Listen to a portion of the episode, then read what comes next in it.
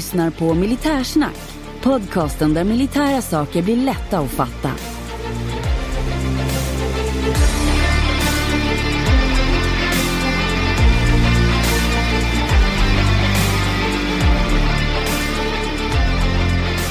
Ja, då har jag den stora glädjen ännu en gång att presentera ett avsnitt av Militärsnack. Idag ska vi prata om störtbombare och jag som pratar heter Henning Svedberg och på andra sidan sitter ingen alls för att idag fick löjtnanten dessvärre hoppa av för att han hade saker att göra. Han fick hoppa in i jobbet och jag tror inte att det är någon av oss som lyssnar på podden eller ens jag som spelar in den som har några synpunkter på att han gör det han ska i försvaret. Så jag får ta det här solo och jag får ta det tämligen oplanerat.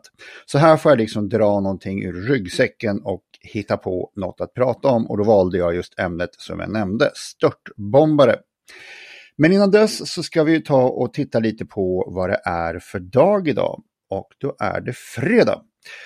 Och jag tar fram en lokal öl för mig här, Ekerö Brygghus. Och det är en pils. Det är en öl som jag gick in på ekeröbrygghus.se för att kika på vad det var för öl. Och vad det var för ingredienser för att närmare kunna beskriva. Och då ser jag där att de har en hel massa information om sig själva. Men ingenting om sina produkter, vad jag hittar. De har mål som hållbarhet och jämställdhet och jag tänkte så här att om man väljer att man har som mål att vara jämställd könsmässigt, att det här är en mansdominerad bransch och att man ska vill jämna ut det med att ha lika många kvinnor som män i branschen och inte prata om sina produkter. Så säger jag att det här är trams och fluff och jag tycker att det är rätt dumt för att nu gillar jag deras öl. Jag har smakat flera år men jag tänkte just ta upp pils idag. Den rekommenderar jag fortfarande som ni kan köpa på Systembolaget eller beställa. Men ingenstans kommer jag överhuvudtaget dricka en öl och säga vad god den var för att det var rätt mängd killar och tjejer i besättningen på företaget. Jag tror faktiskt att det är ingenstans jag tänkte, ska jag ta det här? Ja men jag gör det, det här blir ett kort avsnitt ändå så jag kan ta det här. För jag tycker faktiskt det är så. Var och när är det intressant vad det är för kön på de människor som gör olika saker? Ja, jag kan tänka mig ett, där det verkligen är viktigt. Men det mesta annars, jag som håller på med mycket med motorcyklar, ja det är rätt mycket killar där, det är rätt få tjejer. De som är där är uppskattade och det är på rätt sätt. I'm Sandra, and I'm just the professional your small business was looking for. But you didn't hire me because you didn't use LinkedIn Jobs. LinkedIn has professionals you can't find anywhere else, including those who aren't actively looking for a new job, but might be open to the perfect role, like me. In a given month, over 70% of LinkedIn users don't visit other leading job sites. So if you're not looking on LinkedIn, you'll miss out on great candidates, like Sandra. Start hiring professionals like a professional. Post your free job on linkedin.com/people today. Och jag kan tänka mig att på trårullsfabriken i Söderhamn så är det nog inte så många av de tjejer som sitter där. Och det var fortfarande ingen köning utan bara att det är så att det är få killar som jobbar där. Vad är det med det? Är det trårullarna sämre för att det är många tjejer som jobbar där och få killar? Nej. Kan det inte vara många killar i ett bryggeri? Jo. Vi är två grabbar i en podcast och jag tror inte att den blir sämre för det eller bättre för att vi tar in en tjej istället för någon av oss. Så är det, då fick jag det sagt. Ja. Vad händer annars då? Jo, jag jobbar vidare med mina luftvärmepumpar och det är ingenting som vi egentligen pratar så mycket om. Jag pratar inte så mycket med löjtnanten om hans jobb och han ska väl inte prata om det och jag känner mig inte särbehandlad för det för att jag känner inte heller att jag vill snacka så mycket om luftvärmepumpar på fritiden eller i podden. Men på senare tid har jag fått ett problem och det är att jag fick en motorcykel stulen och jag har fått tillbaka den. Då var den inte lika hel som den var när den blev stulen. Men hur som helst så är jag också utan bil just nu. Så är det någon av er som råkar ha en bil i 10 000 kronorsklassen och sälja så hör av er för att jag behöver någonting lätt, litet som det är lite soppa och lösa mitt problem tills jag får ett arv som kommer framöver. Så råkar du ha en bil stående, hör av er till mig så kanske vi kan göra business. För jag hatar att köpa saker av folk på Blocket och du kanske hatar att sälja till folk som säljer på Blocket. Jo, för att sen komma till saken istället då, det här med kön och bilar och sånt som kanske inte hör så mycket till den här podden. Så handlar det här idag om störtbombning, det är ett fascinerande ämne tycker jag. Dels för att det hade en rätt kort tid som det existerade och var fungerande taktiskt. Det hade en bäst före tid lite bättre än en räkmacka i solsken. Idén man kom på den, tyskarna började experimentera med den under första världskriget lite grann. Men det var först mellankrigstiden och från ungefär 1933 med Ernst Udet, det tyska flygargeniet som började utveckla det på ett riktigt effektivt sätt. Och sen så tog det ju slut då strax under eller efter andra världskriget då det inte var så gångbart längre. Men vi kommer till det. Störtbombstekniken bygger ju på det att det kanske är allra enklast med att bomba saker och ting om du hänger stillastående rakt ovanför ett mål med din bomb i hand och så har du vindstilla och inga konstigheter och släpper bomben. Och när vi kommer till det tänket så är det ju faktiskt precis som det som man gör med drönare idag i Ukraina. Där kan man sväva rakt ovanför och släppa bomber rakt ner. Men det är svårt att ta sig till fienden och bara hänga ovanför honom helt stilla när man inte uppfunnit helikoptrar. Så därför var man tvungen att göra det här med flygplan. Och flygplan, de flyger ju framåt och släpper du en bomb, ja då får du ju en bana där bomben faller mot marken i allt högre hastighet och då böjt ner mot sitt mål. Vilket gör det svårt att träffa det. Så då utvecklade främst då Ernst Udet den här tekniken med att flyga förbi sitt mål och sen så loopa runt eller svänga runt för att sedan dyka mot det när man hade identifierat det och hitta en lämplig vinkel då för att släppa bomben i rätt ögonblick. Det är inte konstigare än så. Och rent i sak så är det här inte så jäkla komplicerat. Men det finns några saker att tänka på här. För att vill du verkligen få en mindre spridning på möjligheten var bomben hamnar så bör du flyga en ganska så brant vinkel. Alltså om du flyger rakt ner så faller ju bomben rakt ner. Men det gör också att det är mycket, mycket svårare att flyga in och sikta in sig mot målet. För att behöver du justera någonting i sidled så hjälper det inte med att trycka på fotpedalerna för du ändrar ju bara fallvinkeln på flygplanet. Medan om du ska röra så att säga nord-sydlig riktning bara trycker spaken framåt eller bakåt. Men då får du också ett problem där att om du trycker spaken framåt och trycker ner nosen så har ju bomben svårare att falla iväg från flygplanet. Framförallt om du har ett enmotorigt flygplan med en propeller fram då så att säga. Där hade till exempel Stuka, det tyska störtbombplanet som är mest kända från andra världskriget, Junkers 87, en gaffel som gjorde att bomben flög ut ifrån en snygg vinkel innan det lämnade flygplanet för att störta ner mot fienden. Annars kunde det vara så att om bomben var i ett internt bombutrymme så skulle bomben i princip falla framåt in i flygplanet eller in i frontväggen i bombutrymmet. Men med lite vinkel på flygplanet så faller det snyggt neråt. Men det är också så att om du har en flackare vinkel så får du det svårare att träffa för du måste beräkna bombens bana på ett annat sätt än om du flyger rakt uppifrån. Men det är mycket, mycket lättare att ändra, att styra in dig mot målet om du skulle få lite avdrift av vind och sånt. Så att då flyger du helst någonstans runt med 30 graders vinkel neråt mot målet. Och det här var en teknik som användes då under polska fälttåget av tyskarna och jänkarna använde det i stor del under sitt krig i Stilla havet och framförallt japanerna var också väldigt, väldigt duktiga med sin Aichi Val där de störtdök mot amerikanska hangarfartyg och liknande. Och här kommer vi också till det att det är ju så att även om det här vapnet hade en väldigt, väldigt kort era. Det var egentligen bara under andra världskriget som den här metoden var riktigt effektiv, den här taktiken.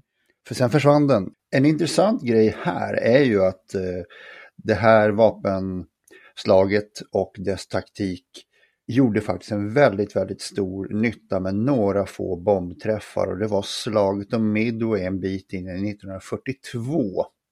Där Japan och USA möts mitt i Stilla havet och USA lyckas med några få störtbomber träffa och sänka stort sett hela japanska hangarfartygsflottan och med det vända hela krigslyckan. Det är nog svårt att egentligen sätta ett pris och ett värde på den här enstaka händelsen och enstaka slagets värde för hela andra världskriget.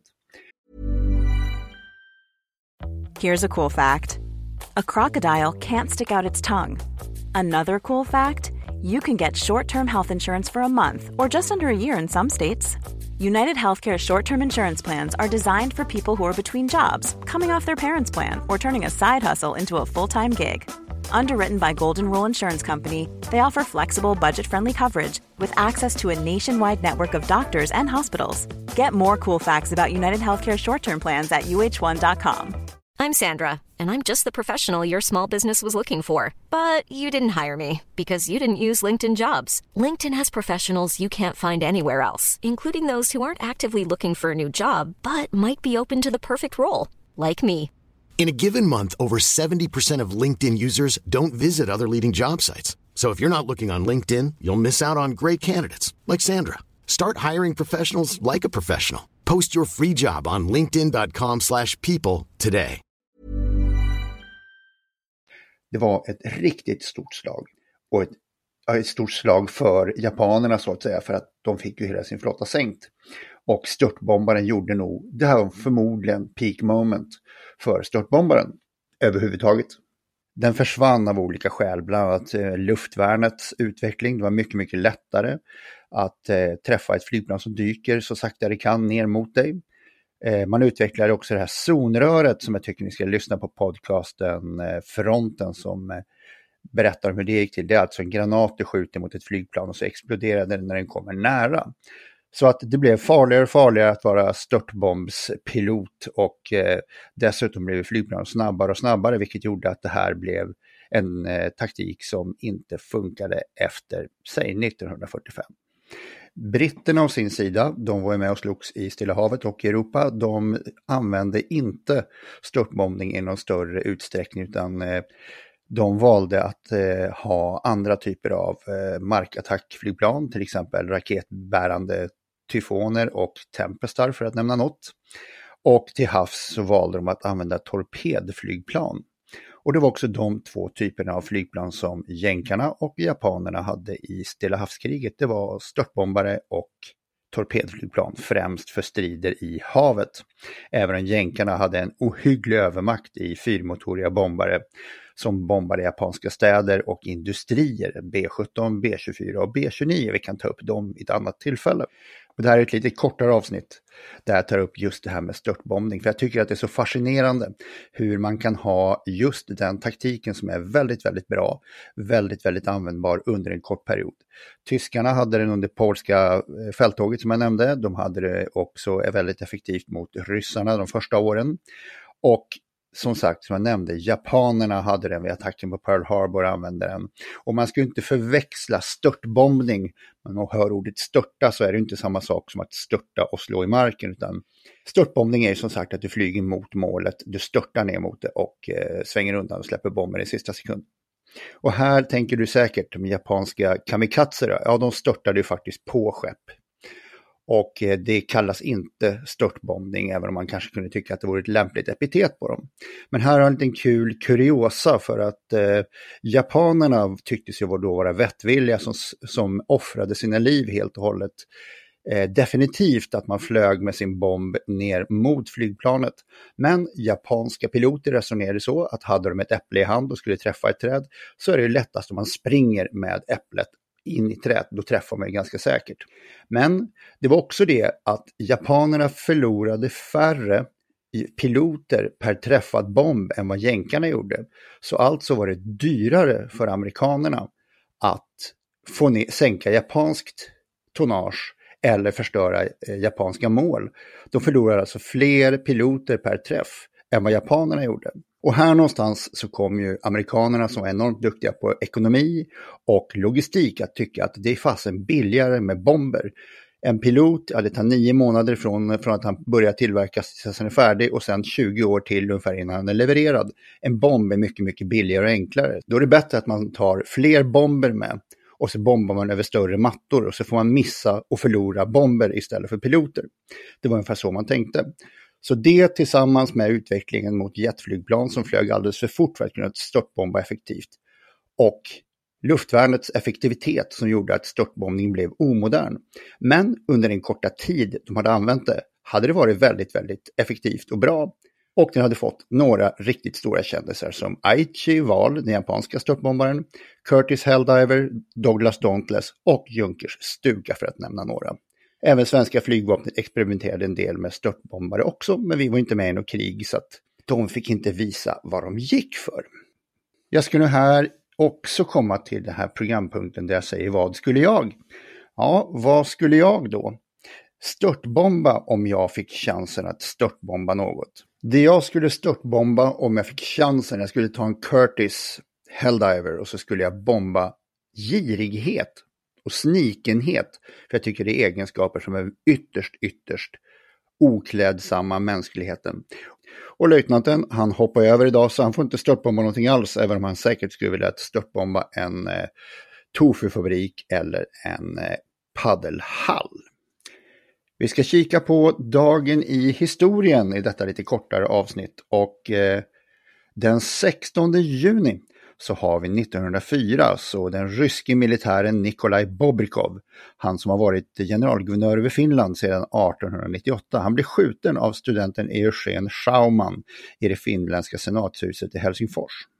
Schauman som skjuter Bobrikov skjuter därefter sig själv och avlider omedelbart medan Bobrikov förs till sjukhus och opereras, men han avlider dagen därpå. Och det här mordet är ett led i de finländska protesterna mot förryskningen av Finland som har pågått sedan 1890-talet och Bobrikov har gjort sig allmänt avskydd genom att aktivt motarbeta den finska separatismen inom citationstecken, vilket alltså är en omskrivning för finländska självständighetssträvanden. Men Schauman agerar ensam och på eget bevåg. Under större delen av 1800-talet har Finland varit en relativt autonom och självständig del av det ryska riket. Men nu alltså rysk och finsk nationalism börjar ställas mot varandra och de finländska självständighetsförsöken fortsätter fram till Finlands självständighetsförklaring 1917. Ja, och med det får jag nog säga att det var allt för det här lilla korta avsnittet som jag har fått göra solo. Och räknar vi bort löjtnantens taltid och min så blir det ungefär ett halvt avsnitt och det är väl ungefär där vi är. Så tills nästa gång får jag tacka så mycket för att ni har lyssnat och ja, ni missade det som vi hade tänkt att prata om men fick istället ett litet improviserat avsnitt om störtbombning. Så, ha det jättebra, ha en trevlig helg, vi hörs och ses, hej hej!